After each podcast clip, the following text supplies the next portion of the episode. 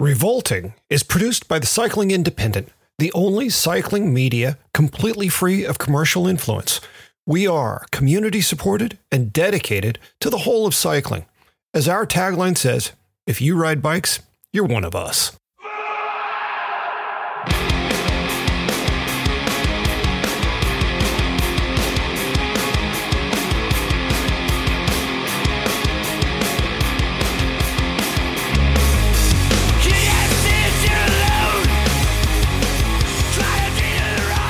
This is Revolting with Stevil and Robot on the Cycling Independent, Episode 1 The Beginning.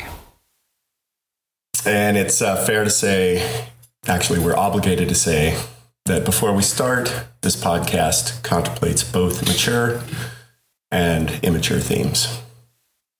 Uh, you might not like all the words we use or the ideas we bring up. If you're sensitive about these things, maybe this isn't the podcast for you. It's okay, and we still love you. Cool. All right. So, this is our first podcast. Uh, I'm Robot, he's Stevil. Uh, and just so all the listeners know, we don't really know each other, right? This is true. Uh, we know of each other, and I think we've sort of orbited one another for a number of years, but mm. we've not crossed paths in, in physical form. That's right. So, um, what what I think we have established is that we have a lot in common, both in terms of interests beyond cycling and general attitudes about all those things. So, but having said that, a big part of this podcast is going to be two people getting to know each other. So, that's sort of the background. This first episode is going to be about the stuff that got us inspired when we were kids, the stuff that kind of like lit us up. And part of that is going to be bikes. Um, but we agreed right from the beginning we don't really want to do a cycling podcast because we both thought and talked about bikes enough in our lives, maybe. Um, this being the cycling independent, uh, we'll maybe use the bike as a starting point to get to the other stuff we want to talk about, but um, not strictly speaking a cycling podcast. So this is your second opportunity if you're listening to stop. There's stop certainly listening. no there's no shortage of places where you can hear people drone on endlessly about gear ratios and new frame composites and stuff like that. None yeah. of that has has ever really lit a fire under me anyway. That's and right. I don't know. Well, you know, one thing I was thinking about is sort of maybe a little bit of background. Like your history, how you got into the bike world, mm. where you kind of put the brakes on, you know, uh, I don't know, I could say vested interest, but kind of where you took a turn to bikes as a foundation of your existence, but not the whole of your existence. And then maybe I can do a little intro too.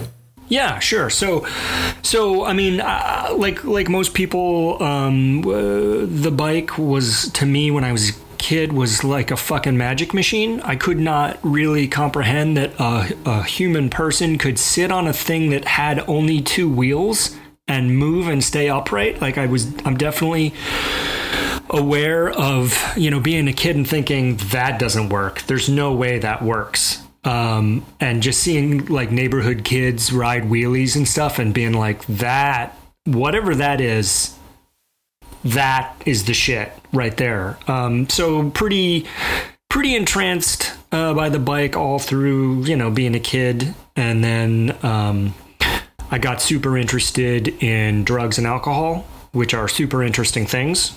I think we can agree. True story. Um, and so I went away from the bike for a little while, but still, I, like when I came to Boston, where I live now, um, you know, the bike is just uh, the perfect tool to get around the city. Uh, and then you discover all the things that you loved about it when you were a kid.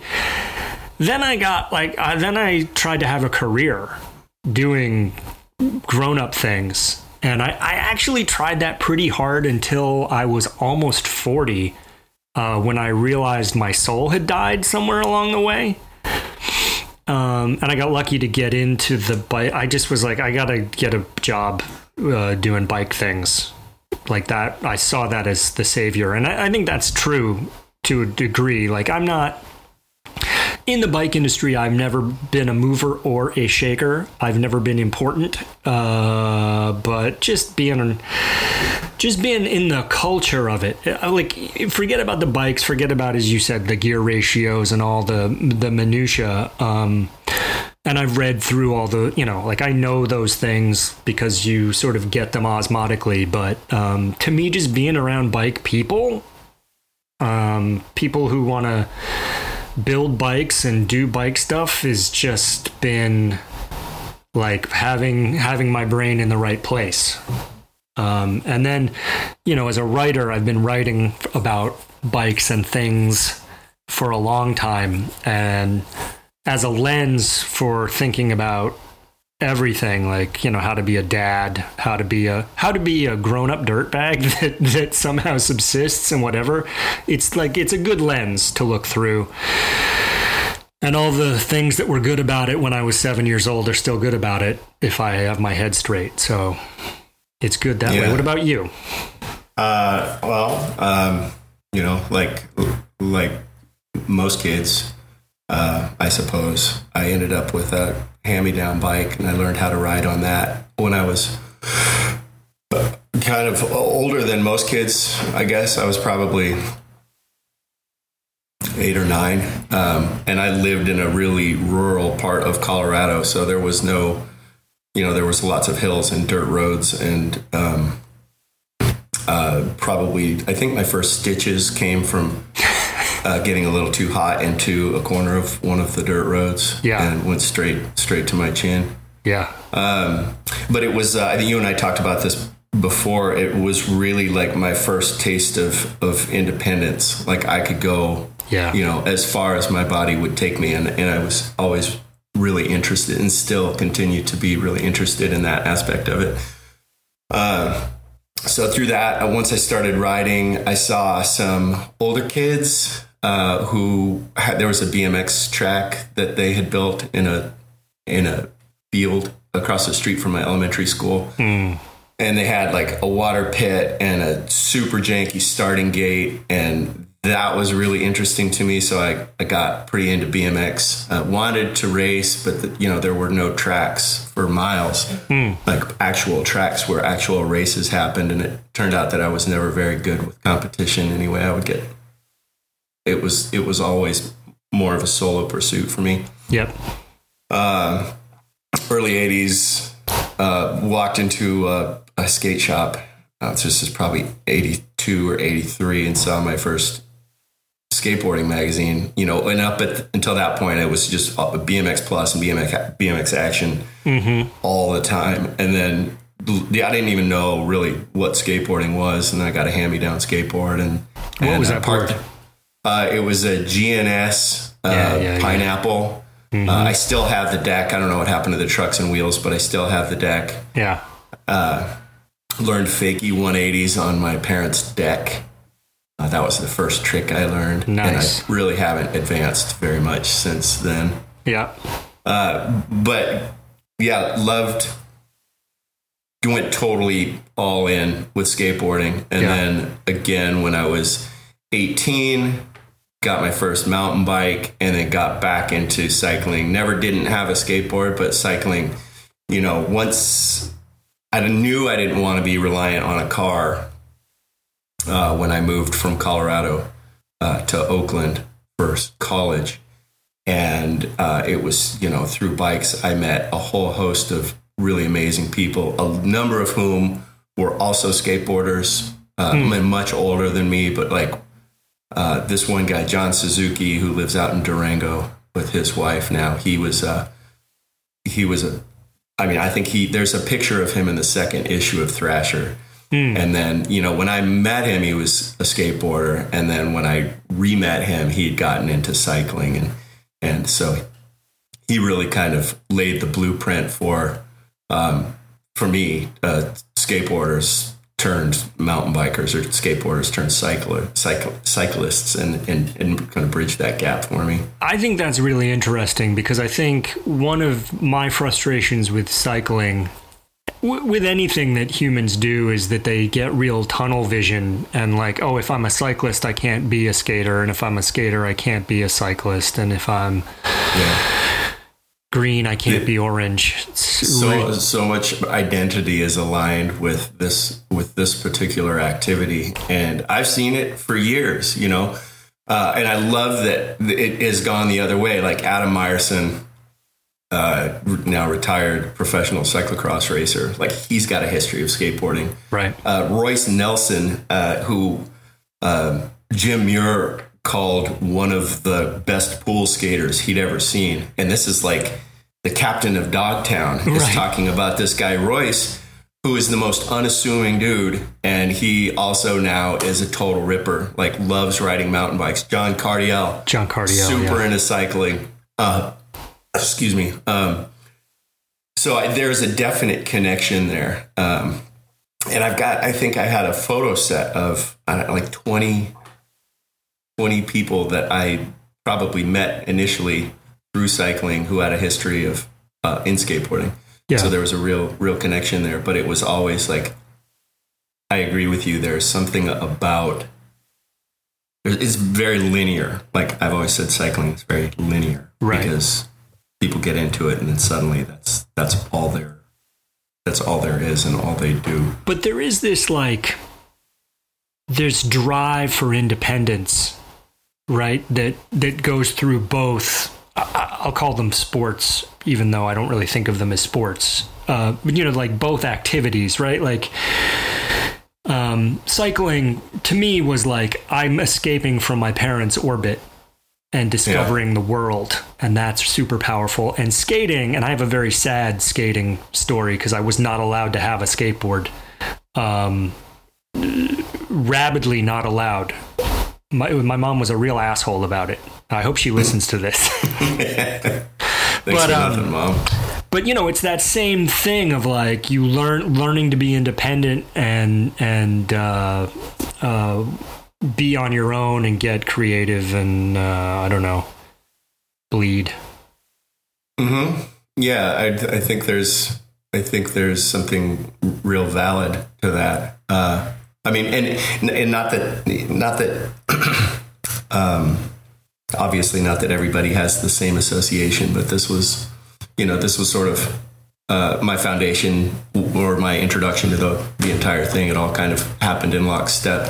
Right. Oh, and then uh, so once I once I was living in the Bay Area, I met a friend who got me into mountain biking like almost out of the gate. This guy who, who grew up in Saratoga and he was this caveman of a guy, like rock climber, uh, unbelievably good bike rider. Um, you know, always rode bikes that were too big or too small, and overalls with no shirt on and hiking boots, and just killed it. Still to this day, I think is probably one of the most adept bike riders I've ever ridden with. And right and then, you know, at that somewhere along the way, it opened up. And I, shortly after I graduated from college, I got a job as a bike messenger. And then through messengering, I met the original people from Swobo. And it was through them that I got into the industry sort of peripherally.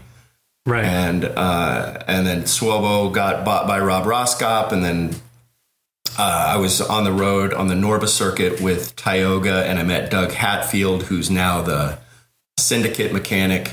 yeah And then I got a job at Santa Cruz, but I knew that I wanted to get Swobo going again. So it was just like I backdoored my way through the entire industry and sounds like you went in all the back doors all all of them.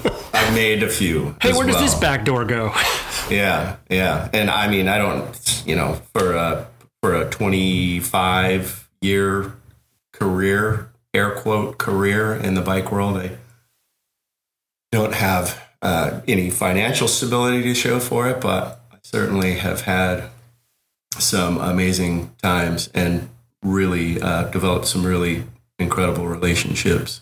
Which Yeah. I'm I think I, grateful I think. I first became aware of you as a person uh, in the How to Avoid the Bummer Life. Yeah, days. that was uh, Tim. but, Well, Rob Roskopp gave me a computer. I didn't have a computer. I didn't have an email address. Uh, I didn't have anything. I didn't have anything, and I didn't know what a I didn't know what a, a weblog was. Yeah. So Tim wanted Tim Parr, who founded Swobo, he wanted me to do you know, sort of man the marketing arm of the business, and uh, it was a real trial by fire, you know. But it it turned out to be something that I had a um uh, a, a little bit of a, an aptitude for, I guess. I, I enjoy writing, but I never wrote publicly. I, I never went to school for it or anything, and I've definitely honed my ability and grown up sort of publicly, you know, as as Right. I did, I think I did that for I started that in 2006, uh, and I was let go from Swobo in 2009, and then I basically rebranded How to Avoid the Bummer Life to All Hail the Black Market, and I've been doing that ever since. So that's 11 years, I think, in August that I've been doing that. It's sort of mind-boggling, isn't it? Like if you just you're just because I think you're like me, you you you you're routine oriented in a way. Uh, like you want to do fun stuff, but you're also like you your business is All Hail the Black Market. So you get up and you you're always sort of like cultivating um, Sure. Yeah. I mean, I, I, in a weird sort of way, I I monetized my existence, right. uh, and and and, uh, and you know there have been a few people over the years who uh, suggested lightly and and less than lightly that I do a podcast. And I didn't want to do it because I felt like I was utilizing so much of my my free time and my existence and conversations that I had and experiences that I had. And I was Right. using all of those as fodder for the website. And I thought having conversations with people was the one thing that I could retain sort of a personal hold on. Right. So, uh, you know, well, now that we're doing this, you see how I really dug my heels in for a little while. But I'm glad to be the one that Here we are. really helped you finally sell your the final bit of your soul that was left. yeah, One of my a fa- sli- one of my it was a favorite sliver. bands is um, Whores, uh, noise band from Atlanta. I don't know if you know them. Um, and uh, uh, what I love about uh, Whores is just basically um, Christian Lembach, who's the the front man, is like you know we're. I'm not trying to be offensive. We're all whores. We're just we're just selling ourselves you know, like whatever it is you think you're selling when you go to work, it's yourself. Yeah, So- yeah, to some degree or another. Yeah. No, I, I love them. I've seen them. Uh, I've seen them twice. Uh, once in Oakland and once in San Francisco. And the first time I heard them, I couldn't. I couldn't believe that they weren't an Amphetamine Reptile band. Oh yeah. because they are so uh, in that genre. But I don't know uh, Tom Hazelmyer, the guy who runs AmRep. I don't know if he like he they felt they just weren't on his radar or or what the situation was, but why there wasn't an immediate alignment between those two forces. Right. Always kind of bewildered me. yeah, because they're to- heavy to and this- raw like AMREP bands. Yeah, to this date, I don't think there has been. A, I don't think they've done anything together. I know they must. I know Hazelmyer must be aware of them. Sure. I c- you can't not be at this point. Yeah, yeah, yeah. I think I think they um I think it's very regional. You know, like when I I saw them with 68, which is another band I love. Um, and I tend to see them around like they're real tight with their homies, even if the sound doesn't always overlap uh, with the other bands that they're they're with. But yeah, uh, we could diverge into music real hard here, but um, Yeah, that's okay. I like I like that too. yeah, I think I didn't. I li- there was like a year where I listened to nothing but Whores, where people started to be irritated with me. Yeah, you know? yeah, yeah. They're an easy one. They're an easy easy rabbit hole to go down. Yeah. Uh, they did. Did you see that seven inch? They did a. What was it? A.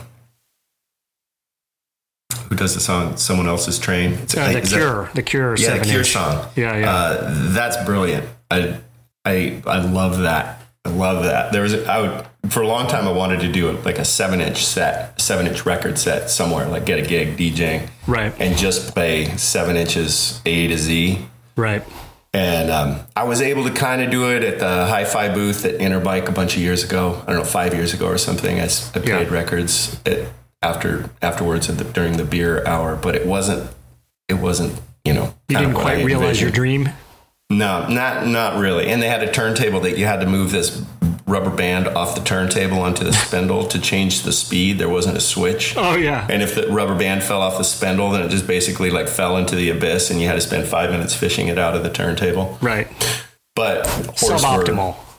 Uh huh. Yeah, it wasn't. Um, it wasn't. It wasn't an ideal experience. But Whores were definitely like thick in the W section of Yeah. that collection.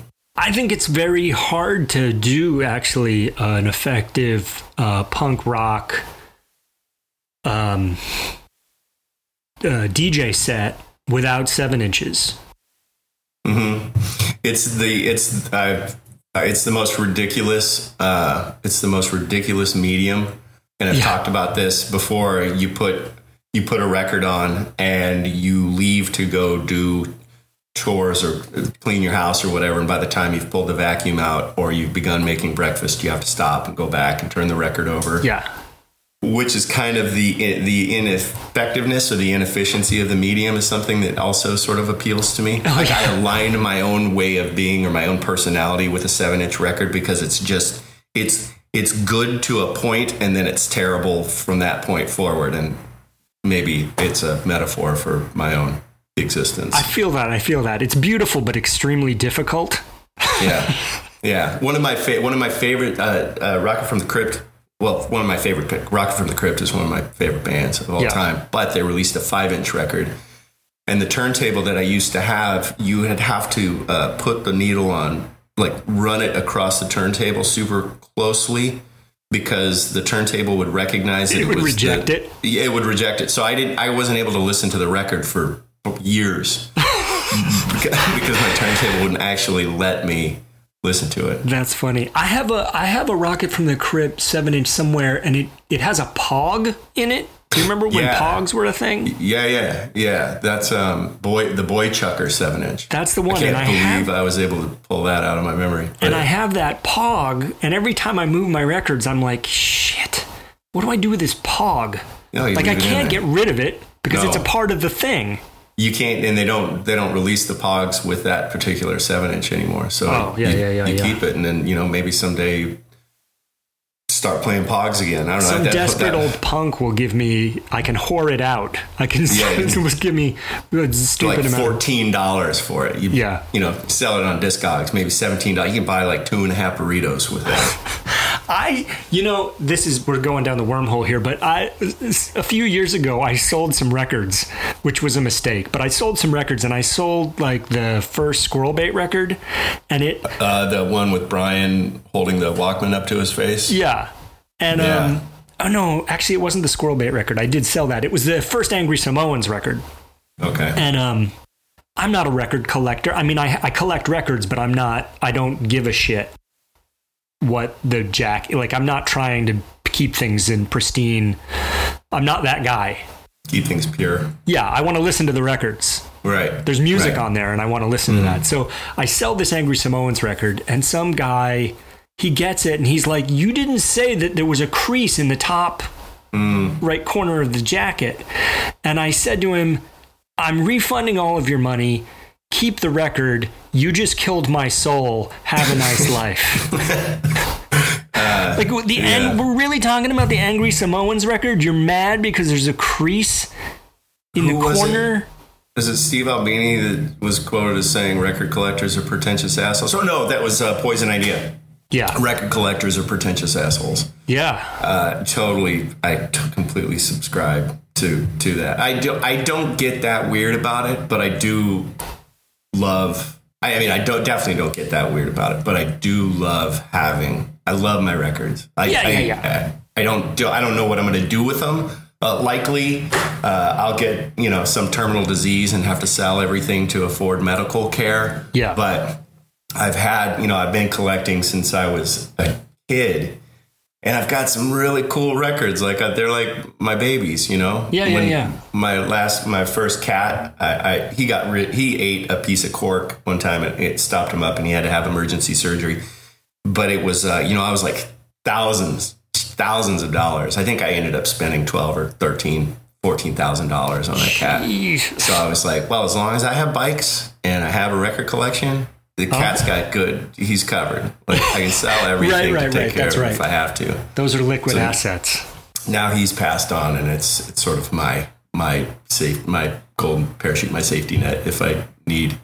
Uh, I was going to bring up. There's a Feederz 12 inch. I don't remember what it's called off the top of my head, but they glued a piece of sandpaper onto the front of it so that it basically like fucks up the record that you put it next to in your collection. Like the whole point of it was to destroy the records around it, which I think is just it's. I don't know. I don't remember if it's a good record. I, well, I, I might have just not even listened to it. I might have just bought it for that express purpose. Right.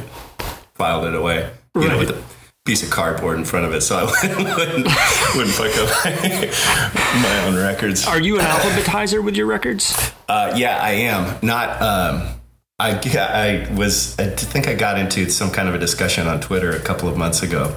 Like I'll do A through Z, but Yeah. not Within the letter. AA to you know, and then AB, and I, I can't. I can't do that. But a lot of people came through and said, "Yeah, they are absolutely." Is that like?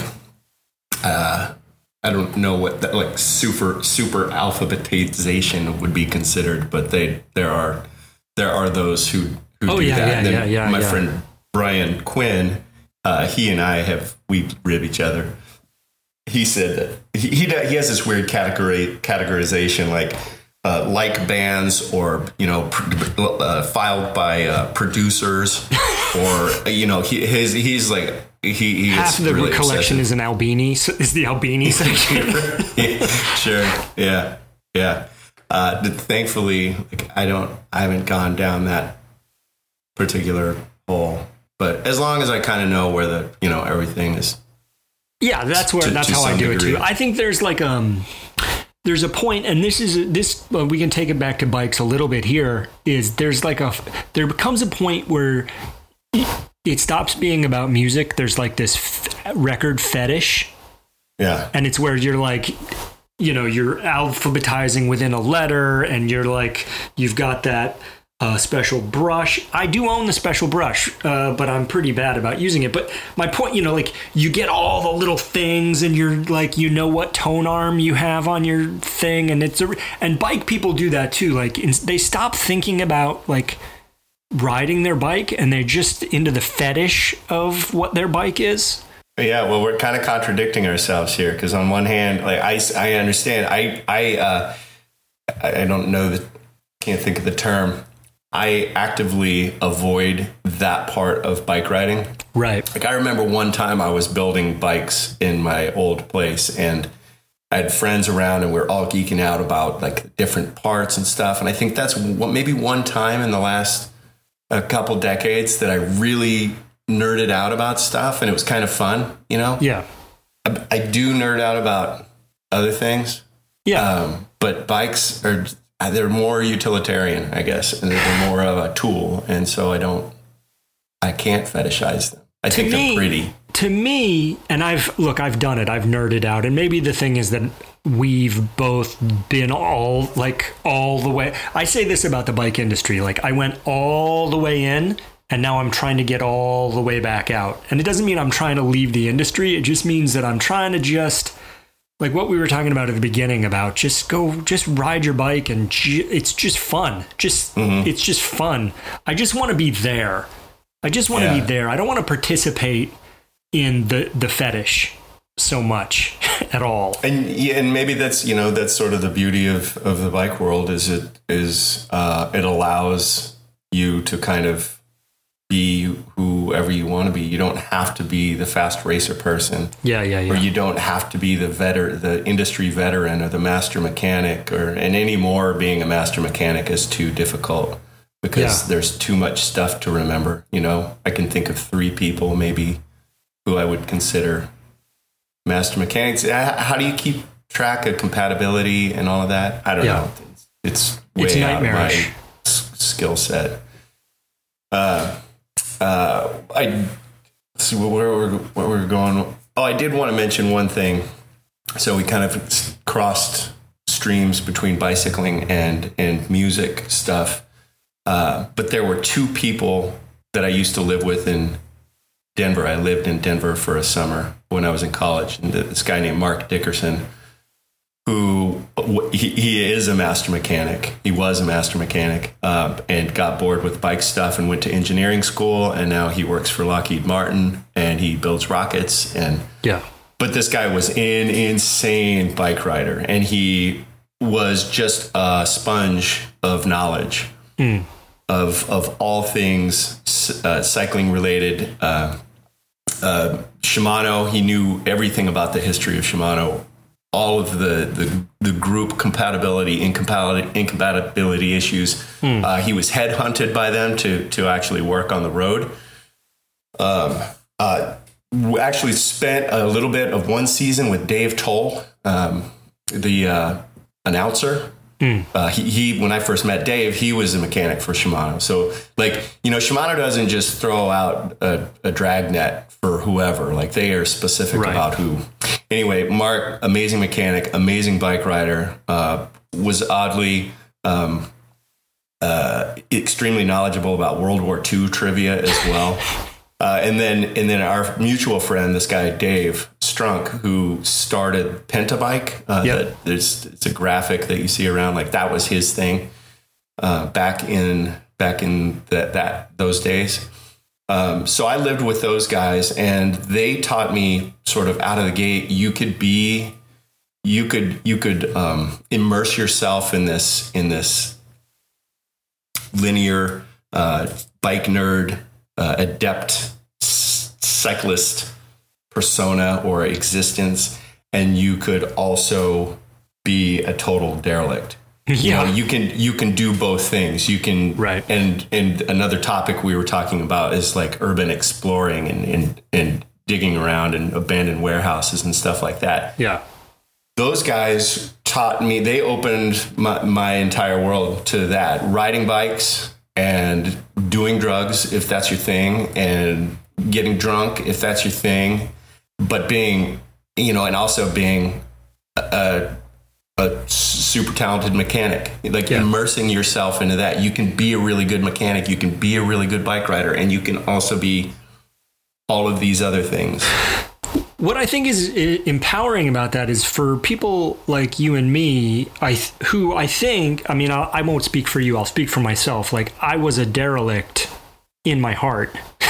you know, I was like, this is a thing that's of me. And so, as you say, like meeting people who were like, oh, you are a lunatic in part of your life, but you're also intelligent and you can do these things too. Yeah. Like that's Yeah. important to know. I love that. That's the that's like the blueprint for my entire existence. Yeah. You know? Yeah. I think I had I think I had these components and I'm not saying that I'm this I'm some incredible mechanic or I'm some incredible cyclist. Hmm. I've had my moments where I was pretty good.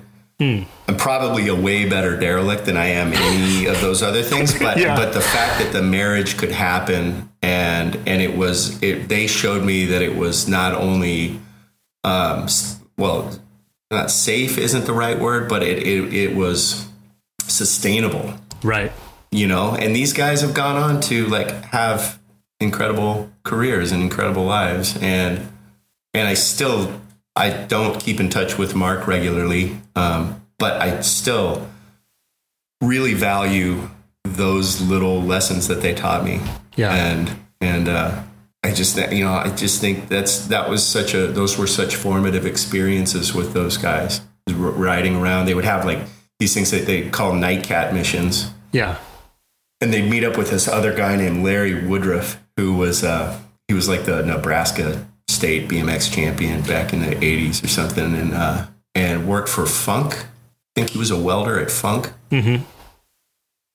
And this guy was another. he he was another total derelict, like a total social misfit nine ball who Yeah. could ride the shit out of anything. Yeah. You know, he was just he was an incredible bike rider. Yeah. And just to watch these guys operate, you know, was super inspiring to me. There was for for me like in uh, so I'm I'm an East Coast guy, and so I discovered um, you know DC hardcore and then all of the bands that that came after which I bring up music again because the revelation out of all that was all that shit was just they just did it right? It wasn't like oh we're going to try to get noticed by a record company. They were like no fuck that. We are the record company. Real and we organically are developed. yeah, we are the tour agent and we just you just do Yeah. this stuff. And if you're smart, you can be a derelict, but if you're smart, you can make all this stuff happen for yourself. And that was like that I think was a super powerful like I when I was in bands uh in my 20s like that was oh yeah, we just do it. We're just going to record our own record. We're just going to do this stuff. And then I got away from that but when I got back into the bike industry, I went to work at Seven Cycles, and I was super nervous before I worked there because I had been writing about bikes, but I didn't really know anything about the bike industry. And I thought I was going to get there, and you know, they make custom bikes, and I thought it was going to be snobby, and I thought it was going to be something that it wasn't at all. I got there and I was like, oh no, this is the island of misfit toys. These, all of these people here were like, oh no, you just make a bike company. You just do it. Mm-hmm. Do you know how to weld? Great. You sit over there. And we're going to figure out business and we're just going to figure out marketing and we're going to figure out the way forward. Funny so- thing is, I, I think the whole bike industry sort of works that way. Yeah. You know, like nobody has a, a great deal of business acumen. It's, it's it, everybody. It's just it's like this is the corner all the marbles roll to. It's just some of the marbles are more marbly. Yeah. Yeah, that feels right. But I definitely, when I got there, I definitely felt like after being in the quote unquote corporate world and trying to play whatever that game is to arrive in the bike industry, I was like, oh, yes, good, I'm home. Right? Like, even if I'm not the bikiest guy and if, even if I'm not the whateverist, whatever, it didn't matter. If I mm-hmm. was willing to, like, sit down and try to figure it out. They were like, great, good job, keep going. And we're all just doing it and we're riding bikes together. And like you say, a lot of the, the people there, people that no one has heard of, except the nerdiest of nerds in the bike industry, are just incredible riders and can do do anything. You know, like you just could point them at a pile of tubing and say, make a bike, and they'd be like, okay, when do you want it? Um, and those people I found super inspiring. And I'm not that guy. I'm not a bike builder or whatever. But in terms of like sitting in front of my keyboard and saying, like, I'm not going to win the Pulitzer Prize, but I, I'm going to do my work. Like you do, you know, you put, you, you prep a canvas and you're like, yeah, I'm a painter. I like, now I'm going to do this. And you did, did you go to art school? I did, yeah. Yeah. And it's funny you should use that as an analogy because I don't really consider myself a painter either. Like, I don't, I no, I, I don't like, I don't like the term artist. People call themselves artists or whatever. Like, I Right. feel like that's super pretentious. But the maker, I like maker. Oh, okay. Yeah. Yeah. Yep. Uh, but I know I feel like I kind of faked my way through art stuff as well. Like I just kind of, I just kind of feel like I faked myself, faked my way through most of Is that your imposter complex? probably. Yeah. Yeah, I mean, Because I like I'm- your art. I got a lot of therapy ahead of me about a whole lot of stuff. But yeah, probably. Yeah. I mean, I don't know. No, no, go ahead. I was going to say, I mean, I sometimes I think of myself as a writer because I that's what I do. I write things. That's almost all day every day. That's what I'm doing. Yeah, But to your point earlier about doing a podcast, feeling like all of the grist in your mill was going to all hail the black market already. Like, why am I going to do a like? I gotta I gotta like parse out conversations. I feel like, and I don't. If this starts to get pretentious, just make a fart sound or whatever. But I just I just think like I'm work I, I- I'm working on ideas right? Like I'm just working on ideas. I have ideas and I'm expressing them however there is to express. Like whether that's a visual arts thing or a writing thing or a podcast thing. And I'm new to podcasting. I don't know what the hell I'm doing here. I don't, you know what I mean? I just think it's all like we're working on this project where we're trying to do cool things all the time. And whatever the medium is, is whatever. I don't know if the medium is the message. I just think it's use whatever you got. Like I was in bands for a long time and I stopped playing in bands because I'm fucking terrible. I'm a terrible guitar player. I sing very poorly. Like no one was enjoying that. Like I was, but I feel like the best part about being in a band was having burritos after band practice. Yeah. Um, that was the only part of being in a band I was good at. Yeah, same, same. So I just feel like I do think of myself as a writer, but it's I don't really think much of writers. And you know, like you sit in front of okay, you sit in front of like type. Go ahead, type.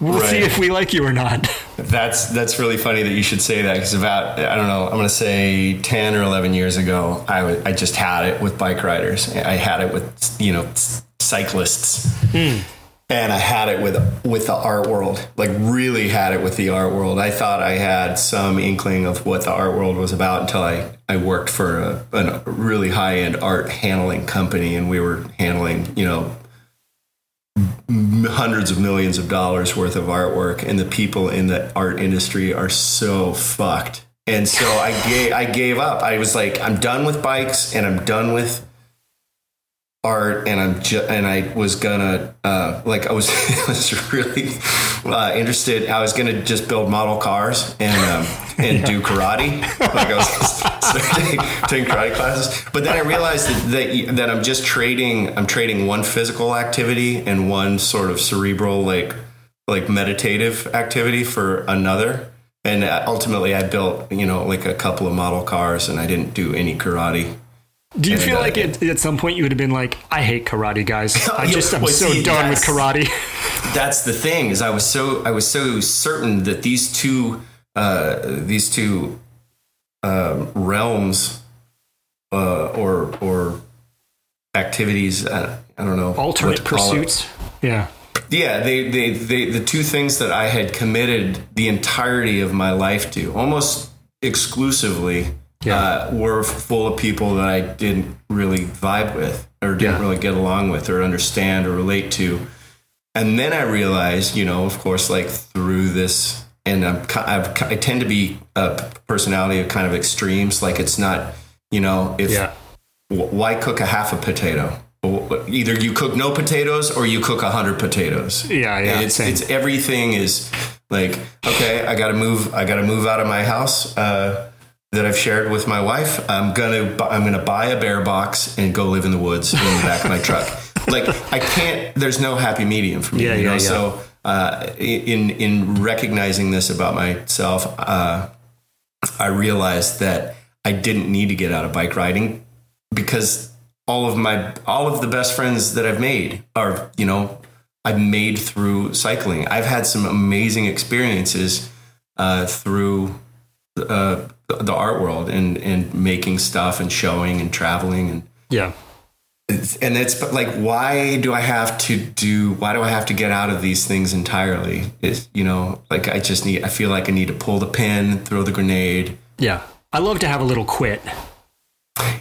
It's okay. Yeah. You know in moderation but as somebody somebody once said, all things in moderation, including moderation. Yeah, yeah, yeah. I don't have that. I don't have that card to play. The moderation card. It's I just don't. One. Like my wife will say, "Why don't you just have one cup of coffee?" And I'm like, "Yeah, yeah. Why?" at a time. Or, I, or, I can have one cup of coffee at a time. I'm yeah, not drinking exactly. two cups of coffee at a time. Yeah, I, am not against two cups of coffee. I've been known to drink a hot and a cold. I don't. I don't care. Simultaneously. Yeah, they're deli- both delicious experiences. Both delicious at the same time. yeah.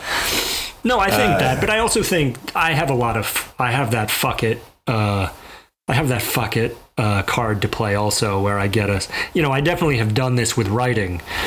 Uh, in various industries. Like I, I, before I wrote about cycling, I wrote about soccer. I, I played soccer my whole life, whatever and um, I wrote about soccer for a long time, and I made no money doing it, and everyone was full of shit, and no one ever pays the writer, and I got mad and I quit. Um, and then I started writing about cycling because that was going to be different, but it's not different. You know, you just different. you just keep. I don't know. I'm at a I'm in a more peaceful place with it now. Like even this podcast, if no one is listening, if you're listening out there, I'm talking to you. Even if you're not doing that, I'm still saying all these words. I don't care at all anymore. Yeah. I'm having a conversation with Steve. I, I don't even know him really.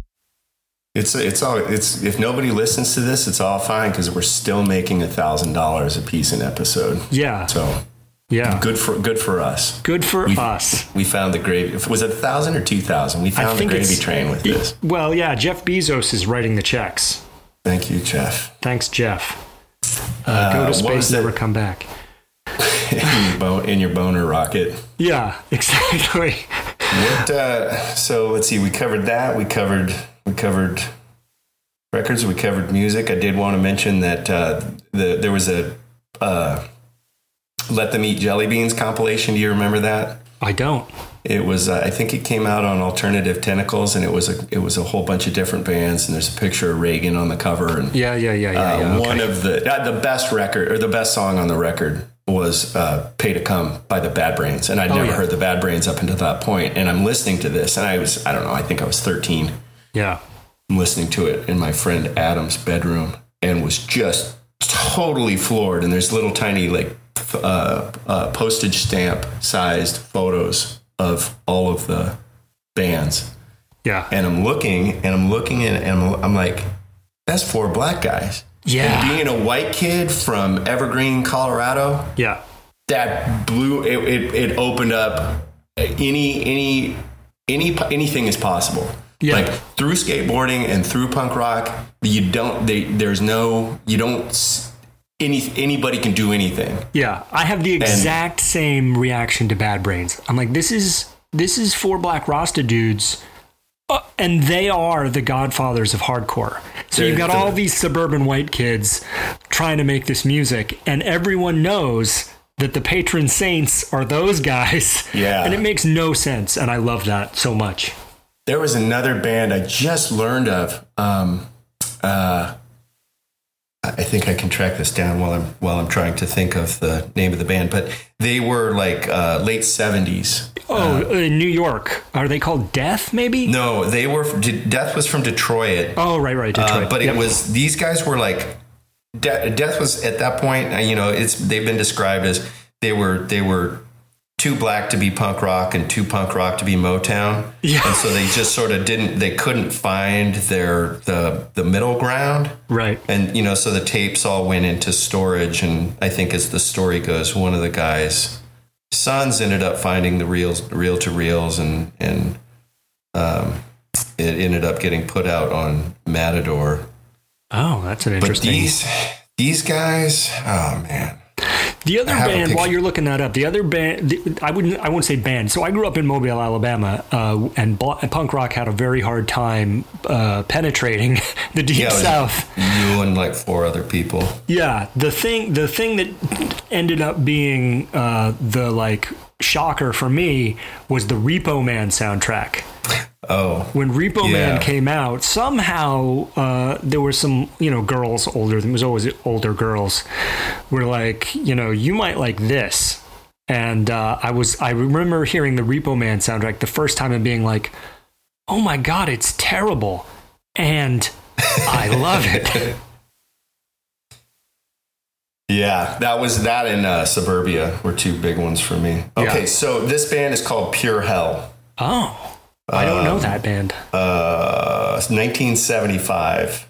Yeah, Death came out. Death was in 1971. The Bad Brains started in 1977, but Pure Hell was 1975, and they were like, "It's a, it's a, it's a must-have. Like Oh. it's an unbelievably good record." all right. And so again, you know, like now, however many years after I first heard the Bad Brains, I'm learning about this band, which totally changes the parameters of my perception of of punk rock. Right. you know like it's undeniable.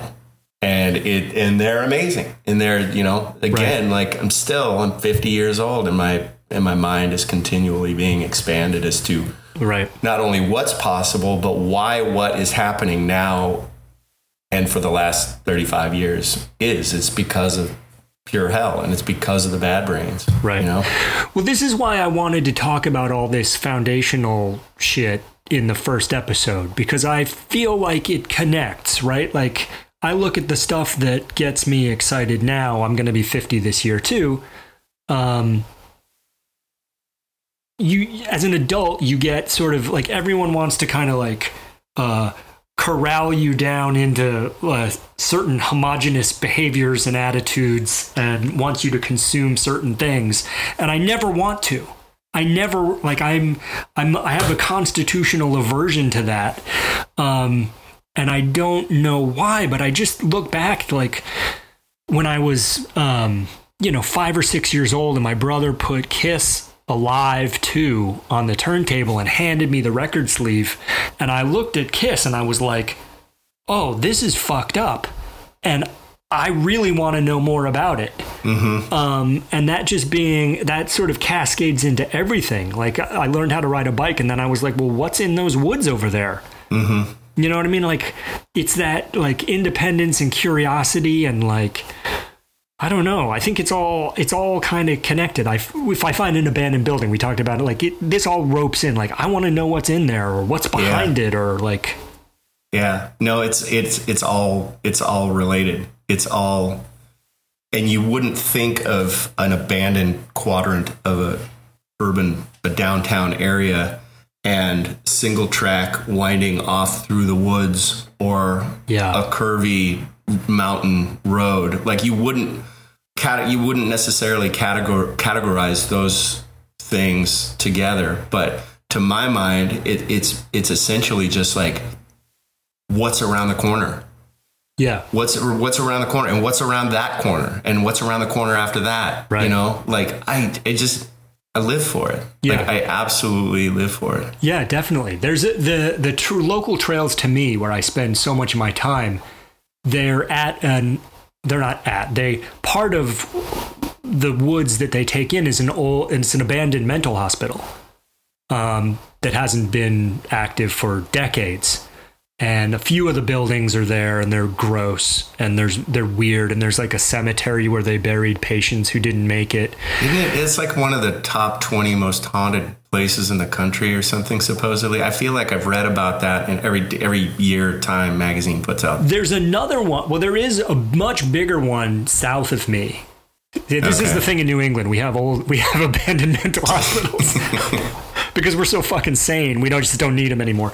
Um, but you know, like that sort of thing, to me, that's like urban wilderness. Yeah. Right? Like the wilderness intrigues me. I never see a trailhead and don't think, well, where does that go? Yeah. Uh, and it's the same that trail that goes behind the mental hospital. What? Like you yeah. gotta, you have to know where that goes. And it's the same with a punk rock record. I put on a punk rock record, especially when I was younger, right? Like now I kind of know, you know what you're going to hear most of the time. Um, but you, you put on a punk rock record and you're like, whoa, where is this going? And mm-hmm. it's the same, same thing. Or you look at a piece of art and you're like, what is up with this person?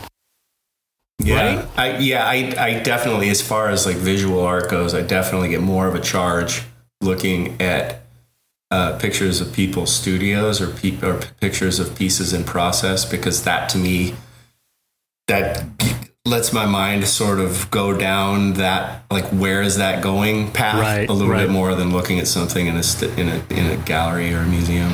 Yeah. It's, it's just sterile. It's it's it's it doesn't. There's there's too drastic a juxtaposition between the chaos of the of the making of the piece and the mind that made the piece and and this white wall with glasses of wine and yeah. charcuterie boards and stuff. I know. do love me did a charcuterie board though. Did I say that right? I think you did. I think I read recently that uh, charcuterie boards are just Lunchables, but that's right.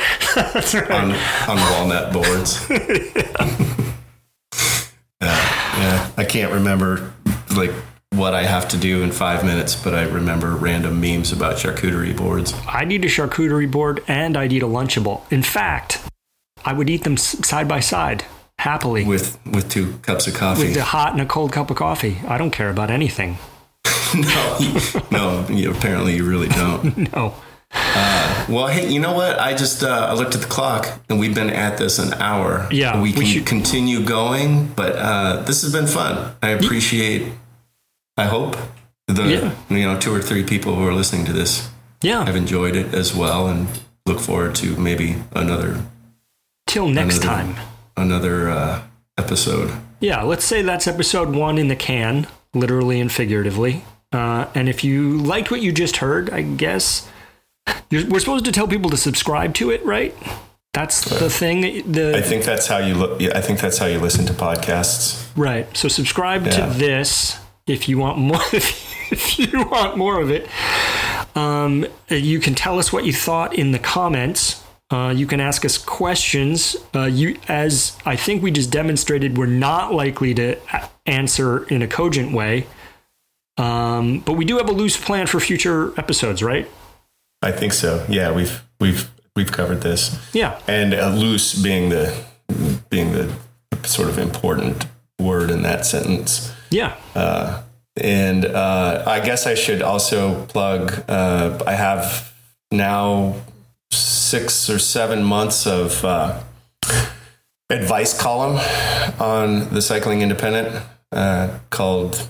Uh, is it me- a message in a bottle? Answers message from, a bottle is answers, your column. Answers from I a shouldn't have to tell you that. You probably should. And I don't know how they mess. I don't know how the questions get sent. It is Stevil at the Cycling Independent or Cycling Independent. Jesus At Cycling Independent. No, the. at Stevil at Stevil at, cyclingindependent.com. That's And right.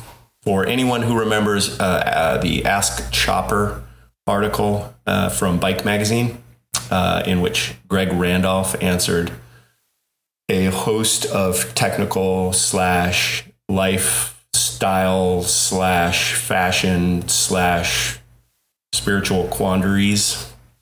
Uh, I was there was talks of me taking that over, and um, and that never happened. So uh, at some point, Patrick and Cush posed the idea, maybe of uh, advice column. So if you want to send something in, a question about whatever, uh, please do. Definitely. And if you if you are a cycling independent reader, listener who isn't a regular all hail the black market uh, reader, listener, watcher, smeller, you know, catch Yeah. catch Stevil there. Yeah, I used to do it. Uh, I used to post stuff three days a week, and then I went on the road uh, for six months. Then I was doing it two days a week, I think, and and then just as an act of self care, I've pared it down to Tuesdays. Um, but I have all of the social media arms that I manage on Right. a somewhat consistent basis. So there's always uh, there's always something.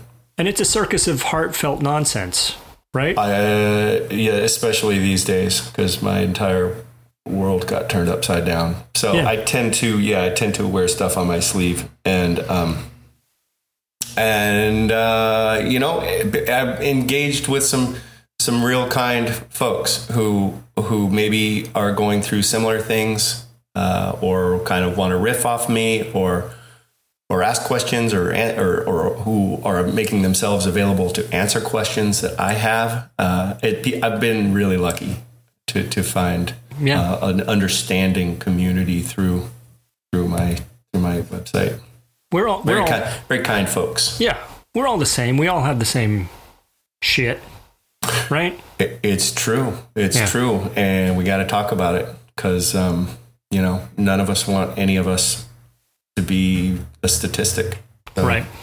Let's hear to uh, let's let's hear it for t- lashing our proverbial life preservers preservers together, and um, you know keep keeping our heads afloat together. Yeah, I'm down. So All right. with that, thanks, man. Yeah, thank you. Uh, this has been Revolting with Stevil and Robot. Have a great day, everybody.